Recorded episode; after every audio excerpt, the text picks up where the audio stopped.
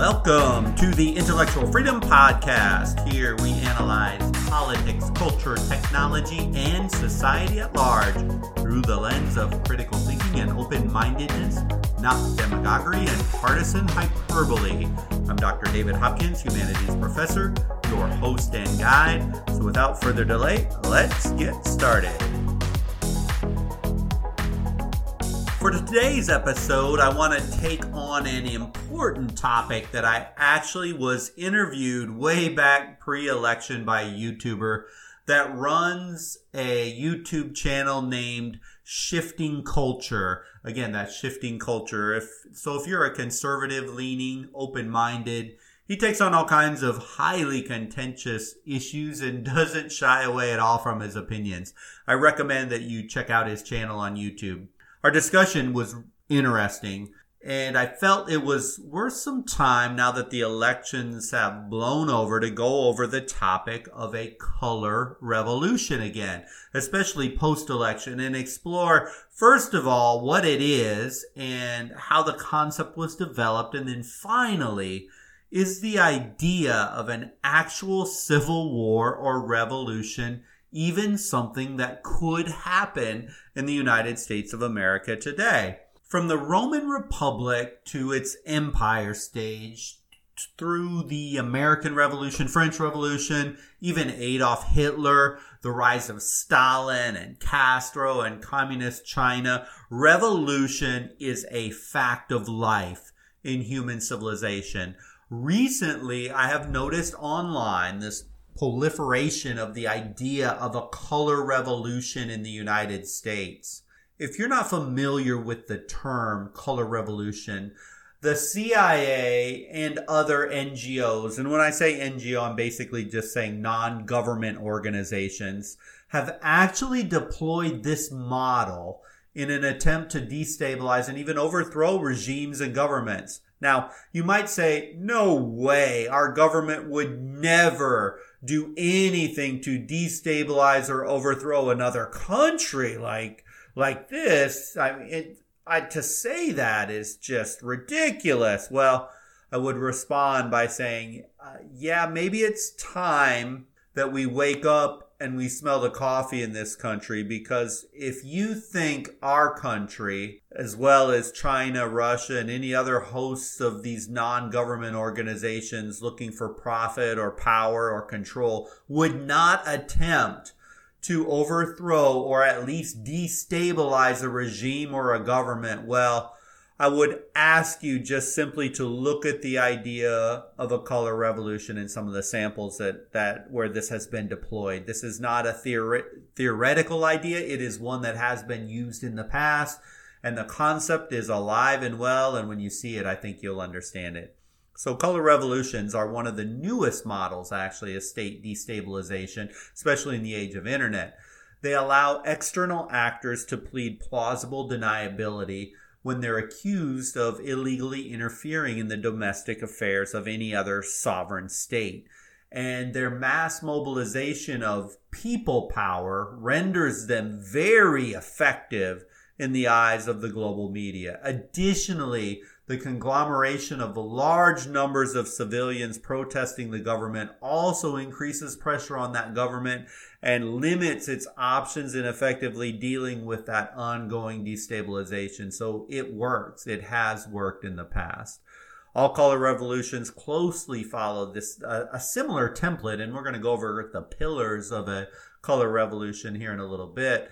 And understanding the nature of this applied tactic of destabilization, it actually allows states to craft suitable countermeasures against it. So this is a well-known idea for those trying to use a color revolution to destabilize, but also those regimes that are in power, they're, they're very well aware of the tactics that can be deployed.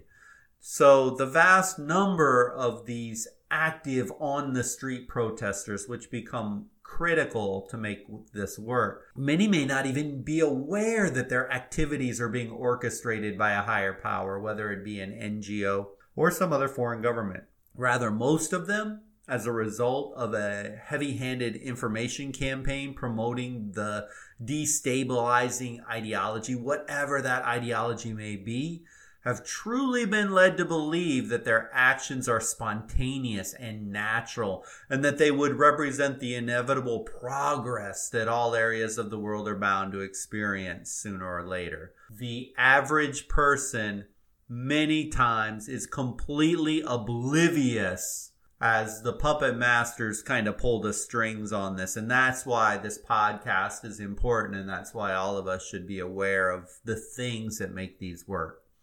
So the ideology of the individual over the collective, the social aspect of any liberal democracy empowers each and every protester to feel that they are making a unique and a significant impact in bringing about change. We've just went through one of the most heated and contested elections in American history. As of this podcast, President Trump has still not conceded and still has pending lawsuits. I'm reserving all judgments on this until the courts play this out. Our Constitution has legal remedies on contested elections. And to speculate like the hyperventilating media of this is all a Trump conspiracy to steal the election or from the right, Venezuela, China, George Soros stole the election through coordinated strikes on the elections. Look, look. My opinion on this means nothing. Your opinion on this means nothing. The propaganda machines on cable news definitely mean nothing. So I'm content right now to simply sit back, wait, and if they bring forth the evidence, Trump may still win. If they don't, he won't. I would choose to have full faith, a little faith, or no faith in the system. But in the end, what I want, what I hope, and what I think at this point is irrelevant. I've cast my vote. All I can do is all I can do. So I leave it all alone and definitely never let anyone in the media or some theory on this, that, or the other sway you. I'm just going to wait for the legal conclusion to everything. It appears Joe Biden's going to win.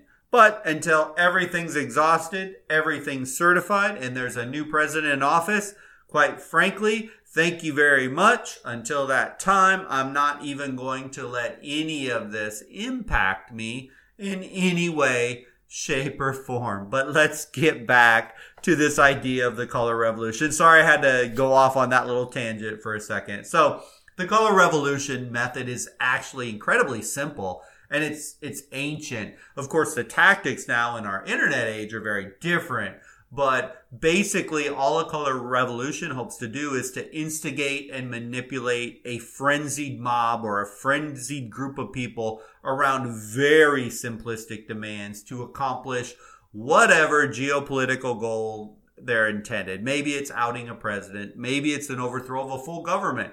Maybe it's just to create dissension and chaos. Maybe it's to provoke war. The term color oft refers to how a single color, symbol, or slogan or a demand is oftentimes just promoted and repeated over and over and over again to inflame passion and retard reason. We see this from our politicians we see this in our media. They'll get on a little stick of one one thing or another, and they'll just keep repeating it over and over and over and over and over and over and over and over again until eventually they just hope people just accept it as fact. And that's basically where you get this term color revolution, a single color, a single symbol, a single slogan. So the map of successful revolutions using this model includes the Rose Revolution, back in the, the country of Georgia, 2003, the Orange Revolution in the Ukraine in 2004, and going even back earlier, 1986, the overthrow of Ferdinand Marcos in the Philippines, whose banner was yellow. These and other cases, and you can search these on Google all over the place. I mean, it's they're not hidden. They're not uh, things that you're going to get flagged for looking at. They're just they're just facts on revolutions that have happened and they're very open. Uh, think tanks have been talking about these. Irregular warfare operatives talk about it. to accomplish their objectives. And yes, these do include our government and CIA and other powerful influencers globally. We're not saints and we're not victims here in this country in the United States. We know this works and we've used it ourselves. Of course, we would never admit to such things in public, but hey, with our government today and the corruption in DC, none of this that we attempt to influence foreign governments and regimes uh, through any means necessary. I mean, we shouldn't be surprised about this any longer. So, just for fun, Let's run through the steps or the pillars of a color revolution. Then you can decide if you see all of these characteristics or some of these in play in America today. Now keep in mind, when governments become corrupt, like our RNC and DNC and politicians, quite frankly, in general, these characteristics do not necessarily mean outside actors have caused the problems in America. The Roman Empire, for example, collapsed almost equally from external wars and external pushes on them, as well as it did from internal corruption and decay.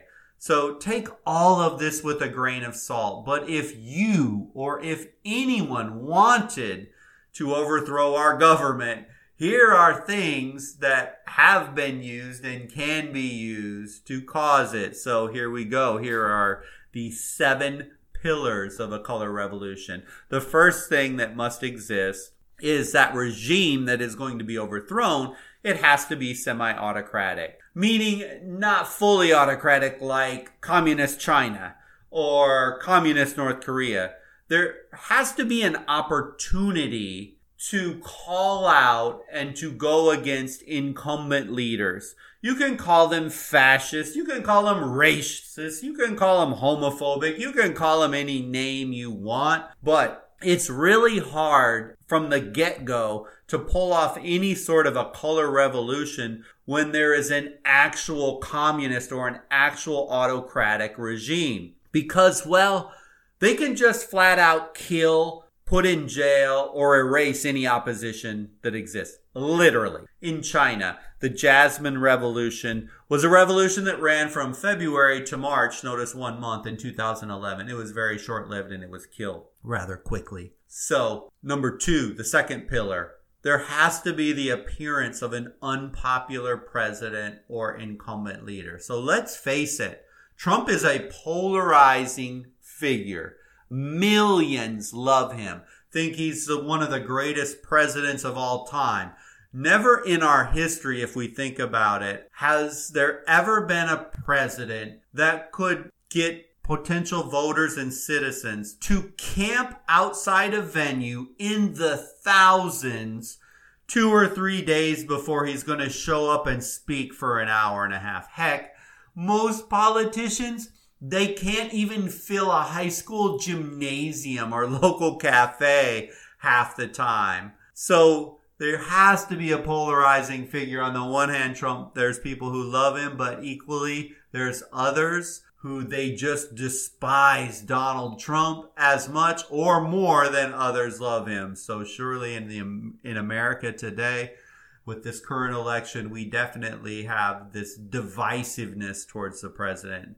The third thing that has to be in place is there needs to be united and organized opposition. This one gets very emotional. On the right, and the those that are on the conservative side believe there is a united and organized opposition. They take the various forms Antifa, Black Lives Matter. They believe those may be the front. However, what I'm seeing actually published from the FBI, and Joe Biden mentioned this in a debate earlier this year, that so far there is no conclusive evidence of this organized opposition. And I will point you if you're saying, yeah, you don't even know what you're talking about. I'll point you to a document. If you Google search this, you can bring it up and read it for yourself the FBI Strategy Guide Fiscal Year 2018 to 20 and Threat Guidance for Racial Extremists. Antifa and the results were Antifa, it's not well organized. And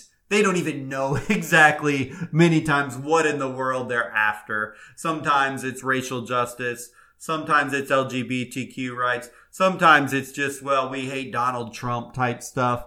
And, you know, sometimes they'll just show up at a, wherever Trump's going to be and they'll try and organize and counter protest. It, it doesn't seem they're well organized, nor do they have a coherent message of exactly what they want, except, well, burn the whole thing down. So that's a problem with trying to, at that third pillar, finding this. But at the, at this point, I do, I sadly have to say I am unsure even now of FBI or CIA. Are they actually serving the people of this country? Are they are they apolitical or are they now more like the Praetorian Guard in the end days of the Roman Empire, where they were basically orchestrating who was going to be president or who was going to be the next emperor? I fear that these organizations now in the United States are more about power and influence and ensuring the safety of America. I sure, sure hope my intuition is way off on this, but sadly, right now, with all that has happened, my trust is greatly eroded in the alphabet soup of government agencies that are supposed to protect and defend the American people. The fourth pillar that needs to be in place is there needs to be an effective system to convince the public way before the actual election itself that there's voter fraud. This one is really, really dicey, and the headline news are all over the place on this if you look back to pre-election, we heard way before the elections, actually both parties claiming there will be fraud. So in effect, what are we to think of this now post-election? The Republicans said there would be fraud because of mail-in ballots, and the Democrats said there would be voter suppression. In essence, both parties set us up for distrust about a pending contested election, no matter what. The rhetoric was divisive and was being used by both parties. And now here we are, a great mistrust of the results by the party that lost and a nah, this is all valid. This is all good. All that other stuff is just all conspiracy theory now. Once again, these damn political parties win it all cunt win at all costs, country be damned mantras that were setting up a contested election even before the election had happened and even before anything had even been counted. Ironic that whether there was fraud or interference, the fact is both parties were sowing the seeds of distrust. They were laying the groundwork for a contested election way before the election started. And now, guess what? Here we sit. From a color revolution standpoint, we didn't even need an outside influence to sow the seeds of distrust in, in this election.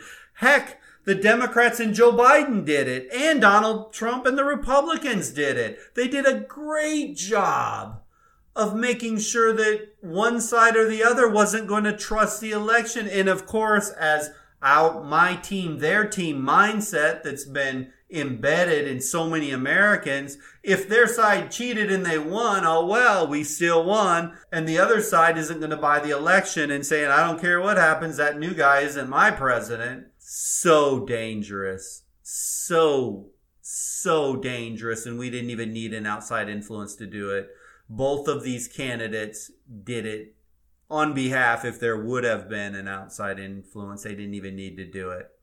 By the way, I just have to talk just a minute on voter suppression. The claim made by the left all the time. I, I just don't get it. I never get it any more than when people say they forgot that their taxes were due every single presidential election all the time, November 3rd. How in the heck can your vote be suppressed if you're an educated voter? You know the day, you know the process, you know the IDs, you know what to do. There's public service announcements 24 7 online, on the news, on the radio. Let your vote count. Let your vote count. It's just like tax day is April 15th. I mean, who can suppress your vote if you're actually an informed citizen. Maybe maybe I'm totally missing something. Maybe someone from the left who's constantly screaming voter suppression can let me understand that.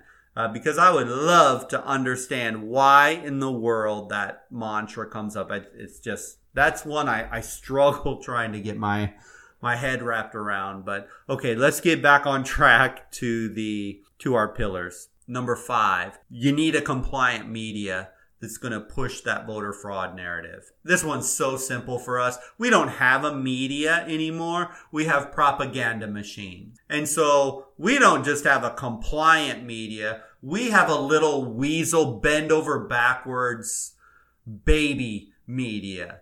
So, wow, this one uh, makes perfect sense. You know in 2020, I just saw some numbers on this.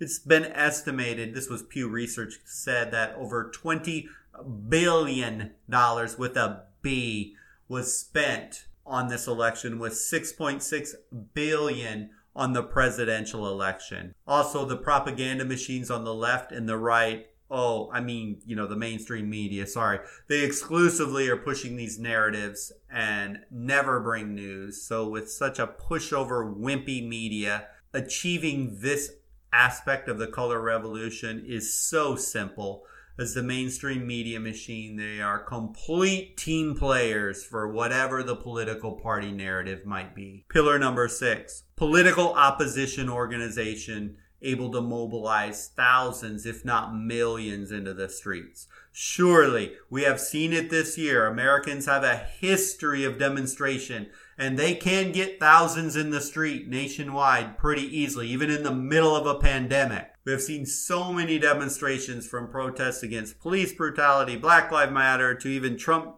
supporters numbering in the hundreds of thousands protesting just a few weeks ago in Washington, D.C. over the election uh, issues. So that one's really easy. Pillar number seven division among the military and police. You know, in revolutions globally, there becomes a schism at some point between the police and the military or different factions of the military against other factions, which could cause them to collide in armed conflict against each other. Or maybe it could just simply be a break between the elected government and the military forces who will forcibly remove or forcibly put someone new into power and the military chooses who's going to run the government. So those are the seven pillars of a color revolution. Did you recognize any of them? I just want to recap just from my perspective what I see. The first pillar, do we have a semi-autocratic regime? Absolutely yes. So we can check that box. We do have a semi-autocratic regime. We are a democracy and there is a choice every two years, every four years, every six years at varying levels of government of who is going to be in power. So that one's an easy one. Pillar number two Do we have an unpopular president or a contentious president or a one that definitely uh, brings about a lot of seeds of dissension. And I would say absolutely yes, we do. As I've said, when it comes to Donald Trump, it's more of a love him or hate him mentality. Number three, the third pillar, a united and organized opposition. Hmm, maybe, could be. And remember here, we are talking about a united revolutionary group, not like Trump Trump lovers group or Trump haters group, but a revolutionary group. I would have to call this one a maybe. I don't think we're to the point yet that we can say any of the organizations that exist out there fall into that category that they literally want to topple the regime. If any comes as close to that, it's probably Antifa because Antifa has stated goals literally bringing down the country. They tended to side with Biden this time just because they either one, they just despise Donald Trump, or two, maybe they believe they can get more of the things they want in the long run with Biden. Who knows exactly when it comes to Antifa? But I would I would categorize pillar number three as a maybe. And then number four, there needs to be an effective system to sow seeds of election fraud. Check. I mean, I would say yes, we do have this. We had both parties that were sowing the seeds of election fraud well before the elections happen. And it's it's funny to watch it play itself out because of course since it appears Trump's going to lose what's made one of his main things he's been saying see I told you so. I told you there was going to be election fraud. And what does Biden say? Ah no there was no election fraud. These were fair and honest elections. Now imagine though if the if the shoe was on the other foot let's say Trump wins at the same rate that Biden is projected to win right now, Trump would have literally come out and said, Oh, yeah, these elections were completely fair and honest. There was no cheating going on there. And what would have Biden said? Oh, I told you this voter suppression, the, the voice of the citizen and the voter will never be heard again. Donald Trump completely doctored up this election. They both would have done identically the same thing but how dangerous, how utterly dangerous for our two political parties. Yes, RNC. Yes, DNC. You dirty dogs. You dirty dogs. Allowing that stuff to happen and allowing where we're at to happen for your own need for power.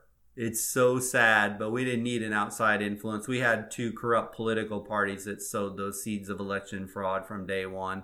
Number five, a compliant media to push a narrative of voter fraud. Did we have that? Absolutely. Check box again.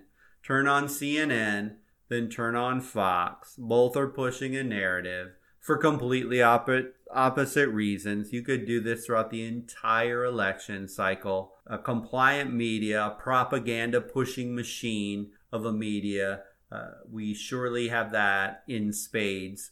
Number six, ability to mobilize thousands to the street. Check yes again. Yes, we do. Americans have always done this.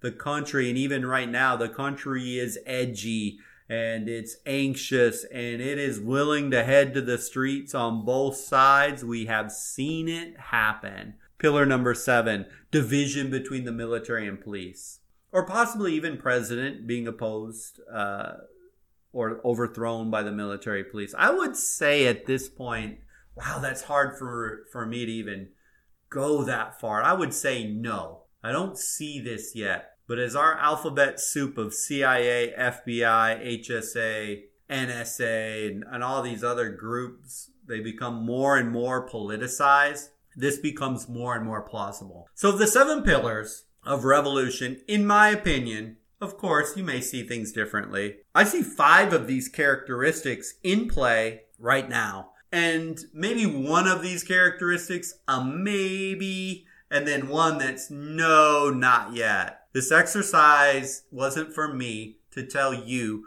what to think, but just to consider these pillars of revolution that our government, that other non government organizations that are insanely wealthy, and how other countries, if they want to create revolution, they will sow those seven characteristics at varying degrees and you should be aware of them and watch how our society evolves. It could be all this strife in America is just our own internal changes. It is not uncommon for civilizations to get infected with these negative things. And it doesn't mean they can't overcome them and change, but it does mean that the democracy in the country as we know it can be put in danger and it doesn't necessarily have to come from an external power that's pulling the strings making this happen maybe and just maybe we're seeing these characteristics from our own design. Keep in mind too the cia model is not designed to turn probably a country into a communist regime but to turn it into a democracy. Much of what i see online of a color revolution written by conservatives of late because you can see these characteristics is almost insinuating that forces are trying to turn the US into a communist or a socialist regime.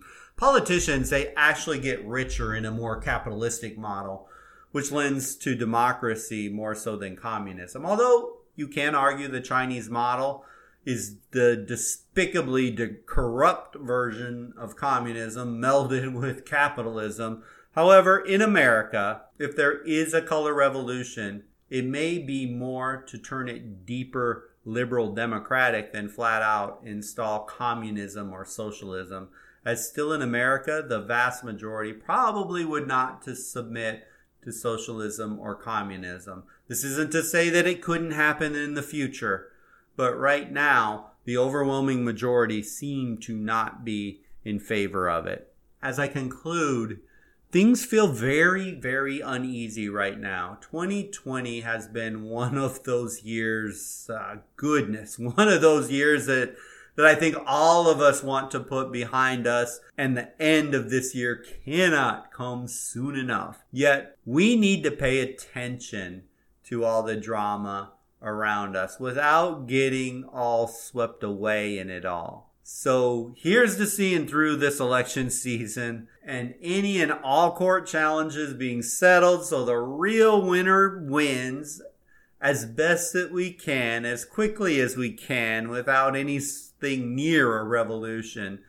So hopefully we can get back focused again on uniting the country and getting through this pandemic and back to those things important to our lives and to our community. But yet, I hope you pay attention to these things. We don't live in a vacuum. We shouldn't zombie walk our way through life. We need to be aware of things that are impacting our culture and how those things could have a long lasting effect on where we end up as a nation. Thank you for listening to the podcast today. I hope you found value in the topic.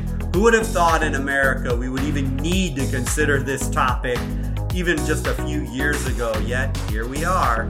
You know, we don't need to live in fear, anxiety, or be a doomsday prepper, but still, let's be self aware and perceptive of how governments and other organizations can try to control us. Remember, I generally publish new episodes every Monday and Wednesday, so if you click like or follow, you'll be alerted when new episodes come available. Until the next episode, I hope you have a wonderful week.